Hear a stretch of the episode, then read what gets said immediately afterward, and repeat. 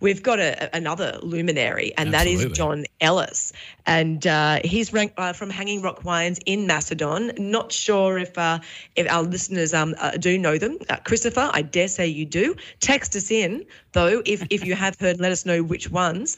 Um, but uh, do we have John on the phone? We do. Excellent. Good morning, Good John. How are you? Very well, thanks, Jill. Thank you so much for joining us. So I've got Richo here as well. We're um we're going to give you a grilling. Are you up for it? I, I will see. I was just going to add a little bit of your to your Brian Croser story.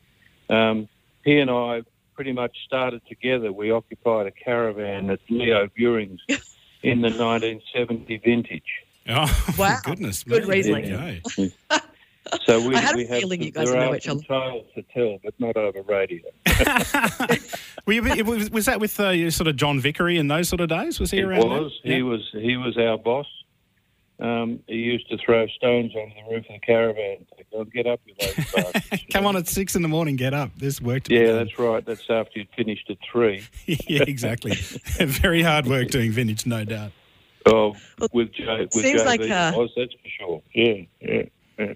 It seems like you guys, um, you guys are marrying very well into families. You know, so Crows is uh, marrying into Bollinger, and you marry into Tyrrells, and um, uh, well, she was known as the the Princess of the Hunter at the time, I believe. Your wife Ann. Well, she didn't like that. That's why we left. marrying the Turk. We actually had uh, her brother Bruce on uh, just before Christmas, and Yeah. um, he's, he's he's a great guy. That was a very very fun, interesting interview. Oh. I think they just cleaned up the uh, their awards for the um the Vat One Semillon. Yes, Outstanding great wine. wine. Great wine. But look, let's let's talk about your wines, um, and let's talk about your region. You're you're in the coolest grape growing region in the world, so your cool climate wines are are, are Well, pretty outstanding It's not in the world, but certainly it's the coolest in Australia. Yeah. in Australia. There we go. Mm. But you do have like a some sort of like unobstructed line to Antarctica. That speaks volumes. Um, our vine- our own vineyard is very much exposed to the south, and uh, when the wind blows, it blows. Yes, yeah. Yeah, anyone who's been out there knows there's a pretty cool southerly coming up there. I mean, when it comes to that, uh, obviously, when you we started to plant, you were thinking about you know sparkling varieties and that sort of thing. But how did the Shiraz, the sort of Macedon Shiraz thing, come around? Well, um, we've never planted Shiraz here. Yeah. Um, uh, you have to go a fair bit north. A bit- Uh, bit further north. Got Shiraz planted, and so is Alan Cooper, but Yep. uh, that's over the Cobaw Ranges, a little bit more protected. Ah, okay, yeah, because it's not going to get and right facing facing north as well. there. Yeah. Where, whereas we're facing south, so we get don't get a lot of uh, radiation heat. Yeah, right. Okay, so it's pretty much just like you know you are actually just thinking about. Well, when you planted, were you just thinking about sparkling wine? We were. Yeah, That was that was it. The we bought the property in uh, in nineteen what was it nineteen eighty two, um, and it was with the sole intention of growing grapes for sparkling wine. Yeah, right. We actually were just talking about, I'm not sure how much you, you got of it, but Chardonnay with Brian and talking about Piccadilly Valley Chardonnay and that as opposed to a, a, a, a much cooler climate Chardonnay. Obviously, differences are, are quite extreme, but um, you were uh, you were one of the first to produce a cool climate Chardonnay in Australia. Is that right? Well, um, uh, I worked for Peter Tisdall, um, and we had the Mount Helen vineyard, and that was an extensive Chardonnay vineyard. It was regarded by many as, and I think it's true, as the, the largest planting of Chardonnay in cool climate Australia. Um, that was in the Strathbogie Ranges. Um, and that I, I lobbed there in 1979 and um, had to learn how to do it. And he's uh, he was based out in uh, in Echuca or something. Is that right? Yeah, the winery was in Echuca, yes. Because yes. you've got there's also St Anne's or St Andrews or something around there. There's a, a lot of people St probably. Anne's, that's, Yeah. that's in the Perricoota region, which Yeah. is essentially on the other side of the Murray River. Yeah, it's interesting because I, I grew up. My mum and dad are from that, or mum's from um, Mathoura, which is pretty Mm-hmm. pretty near there, and and dad's from uh, well, he came from Griffith, but via Deniliquin. Um, growing Mm-hmm. up there, I didn't re- well going there on every family Christmas and you know during Easter and whatnot. I didn't realise there was a lot of viticulture around there. So the, the Tisdall things pretty they were pretty famous for a while, weren't they?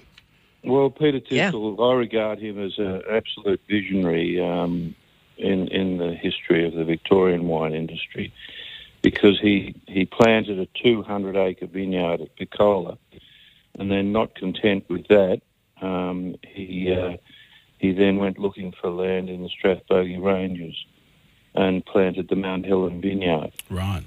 And when I went to work for him, I had um, reputedly the largest Chardonnay vineyard and perhaps the largest Pinot vineyard as well. But I had 75% of all of the Merlot grown in Australia at that time. 75% of wow. all the Merlot in Australia? yes, yeah, yeah. So, That's was, awesome. was, he, was he a visionary or not? oh no, I reckon he was. Oh, come on, I reckon he was. That's awesome. Yeah, but yeah. we're, we're getting some pretty good stats today, Jill, with some of this stuff. Yeah, we really are. it's amazing. Seventy-five percent of all. Well, I guess it just goes to show that really, when you get guys like John on, they're real pioneers. What they do, we talk about pioneers, and but but these guys are true visionaries who are planting in regions that had nothing else going on. Yeah, absolutely. Oh, it's thanks to them the reason that we have this amazing pick and that we have jobs. Yeah, well, we yes. So I take my hat off to you, sir. That's amazing. Oh, I, I, wasn't the first here. Um, right. Um, Virgin Hills was the first in the modern industry. Okay. Um, and uh, and they encouraged the Knight family to plant. Uh, Granite Hills. Um, yep. And uh, we got to know know them fairly well.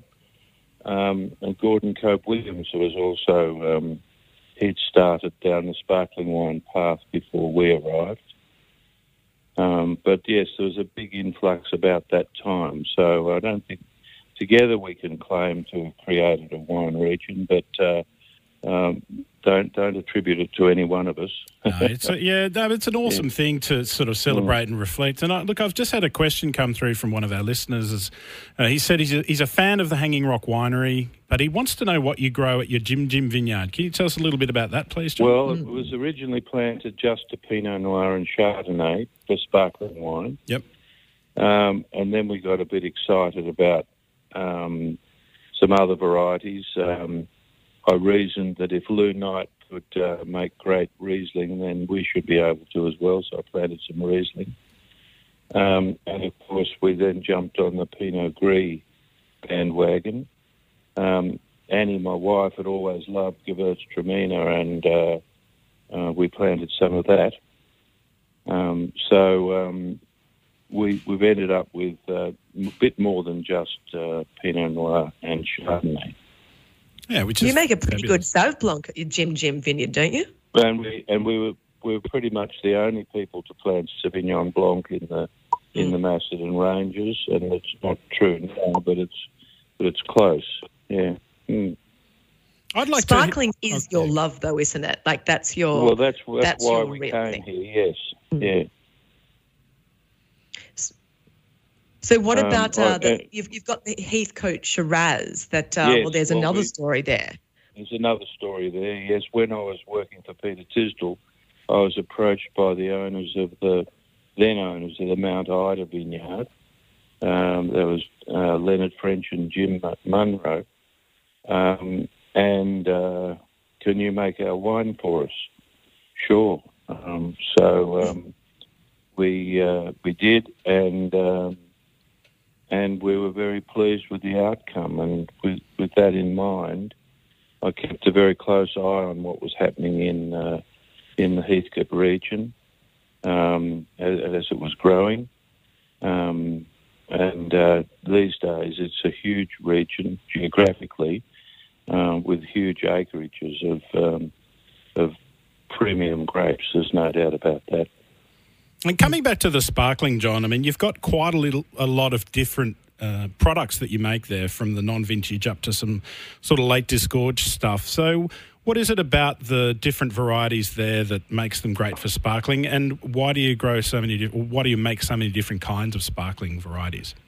Well, um, first question is um, uh, is what what's the, the, the unique attribute to, to, for sparkling wine, and it's yep. that the grapes develop their flavour while re- retaining their acidity. Yep.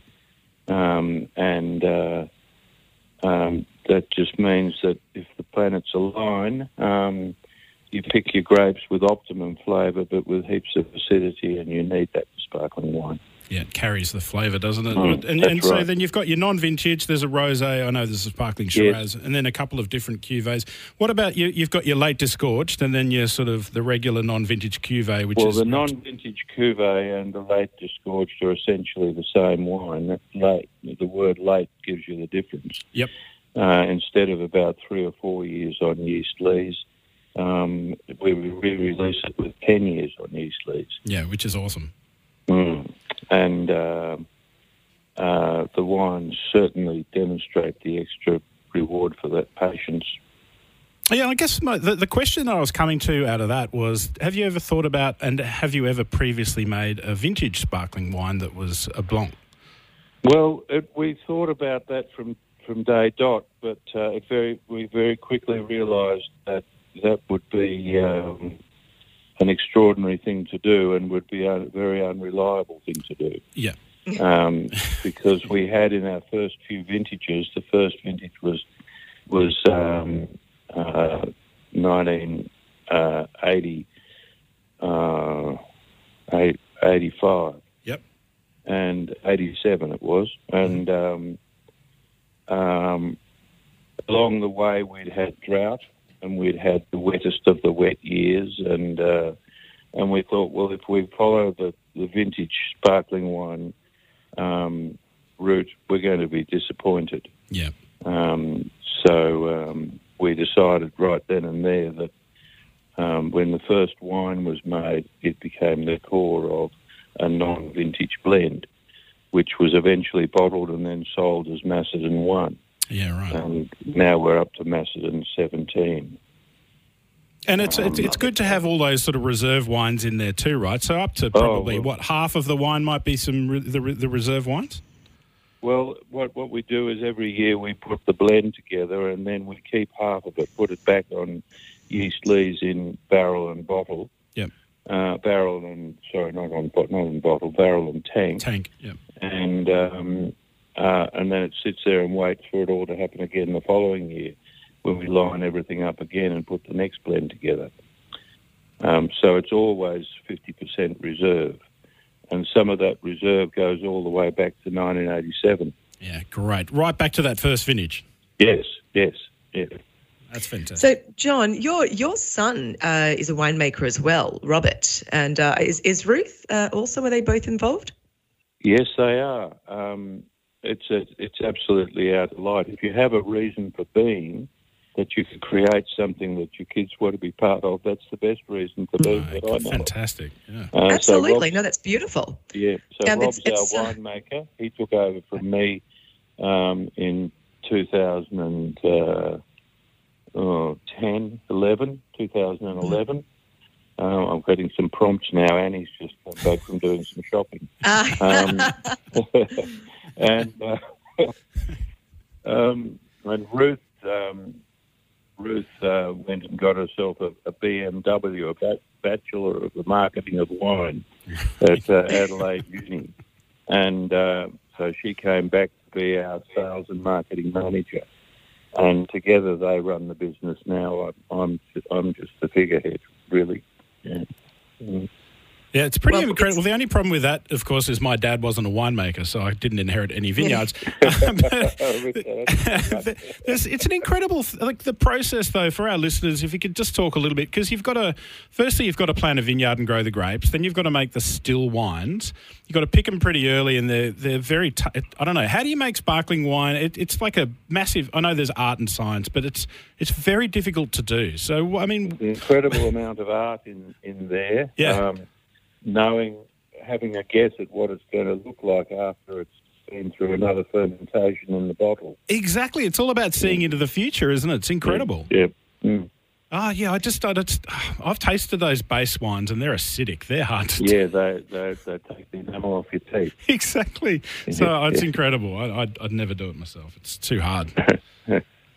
It's actually wonderful now that we've been able to open up and we can go back to having wine dinners, etc. The actual reason why I, I, called John to get him on, apart from the fact that wines are great, mm. um, is because a very good friend of mine went to a dinner in Melbourne and met Robert and Robert's wife. And he uh, and he said, "Oh, Jill, you've got to you've got to get these guys on the show because they're amazing." Robert obviously told him his story and the story uh, and of, of his parents.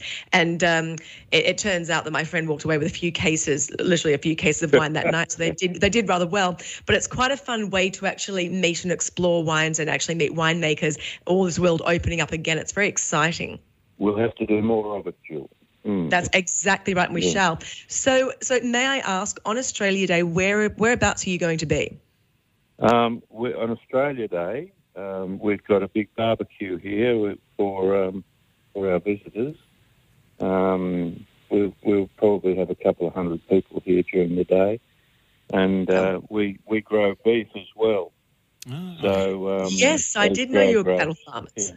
Mm. Um, so uh, we'll be uh, testing the beef on the barbie. Yeah. Yeah, of course, I will. But what are you going to be pairing with it from a wine perspective? Oh, that's a, our beef is definitely Heathcote Shiraz material. Getting some of your Heathcote Shiraz or, or something yes. else? No, it'll be Heathcote. Yes. Excellent, excellent. I, I can also say from personal experience, the the late disgorged cuvee I reckon with some of your meat, but steak tartare. I love drinking like really kind of creamy, old school, yeasty, champagne style sparkling mm-hmm. sparkling wines with steak tartare. It goes really well together. Yeah, or carp- carpaccio as well. So yes, yeah, I think quite quite right there. We have we don't, we have the closest we've got to carpaccio is uh, Bresaola. Yep, uh, yeah, cool. Air, air dried. Yeah, lovely. Uh, side. Yeah. Um, and yep, you're right. If you've got that extra flavour length in the sparkling wine, you can put those two together as well too. Absolutely. Anything dried and anything raw. we just seem to be scared. Like there's there are rules with wine, and they're made to be broken. So I know that like back in the day when Didier Dagueneau was around, and he'd pour his you know, Parfumé, Silex or whatever, he'd always serve his Sauvignon Blanc out with a big piece of old meat. So, like, yeah. literally, the bottom line is, like, why not have sparkling and red meat? Like, Absolutely. Can, just experiment and have fun with it, you know? Yep, yep. Ultimately, if you like to eat it, you like well. to drink it, pair it. Yeah, and also like if you, unless you're having like a ten course degustation with ten matched beverages, you're only having the wine and the food if you're just cooking one meal, like just at that one time. So, like, it's kind of, you know, I think we get a bit obsessed about it. So, anything homegrown, I think it's great. The cattle, obviously, they're going to eat your leftover grapes after you've fermented and things. So, it's like a little well, um, life cycle. No, unfortunately, you've got to be careful in that regard. Oh, okay. We, uh, we do feed um, the stalks out to them. Right. Um, and uh, the, uh, the, the even the whites and sparkling grape skins have got too much acid in them, and uh, oh, of course, they end, right. end, up going straight through them. Right. Okay. So if so you were, if you were lose weight on them rather than gaining. Yeah. Right. Oh, that's interesting. What about so then? Have you ever thought about making like a grappa or something from the used grape marc, or like a something like that? Um, to, to do anything in that regard, you need to be a distiller. Yep. I've done some distilling in my my past history. Yep. And I'm uh, I'm actually pretty good at it, but um, you also have to be licensed to do it. Right. Okay. And um, so we can't talk about it on air, but he's done it. That's what he's saying. even if I had a had, had like that, that, license, um, there's a lot. There's um, an immense amount of investment needed in uh, in spirits. Yeah. Um, quite quite incredible. Because again, it's a rewards of time. It's time. Patience. Yeah, diminished returns. Yeah. I'd still yeah. like to see producers do something like with that. Well, it would be would be interesting. it would be. Sure. That'd be cool. Yeah. I have I have made some efforts in that direction. Um, okay, cool. To, to buy a still, um, but it didn't. It came to naught. Right. Well, I look forward to seeing what you end up doing. You'll probably be instilling it uh, through through Robert as well. So uh, we'll see what you're doing. But at the moment, I'm just looking forward to trying out some of your Macedon sparkling. Oh, yeah. the envy is just beautiful, so I'll get my hands on some of that. Look, uh, it's been wonderful to have you on, John. Thank you so much for your time. And again, Thank having you. two industry luminaries in a row, the stories, it's awesome. So you enjoy, have a great Australia Day, and uh, I look forward to uh, to meeting you in person when I get down to Macedon Ranges. Thank you very much, Jill, and we look forward to meeting you too.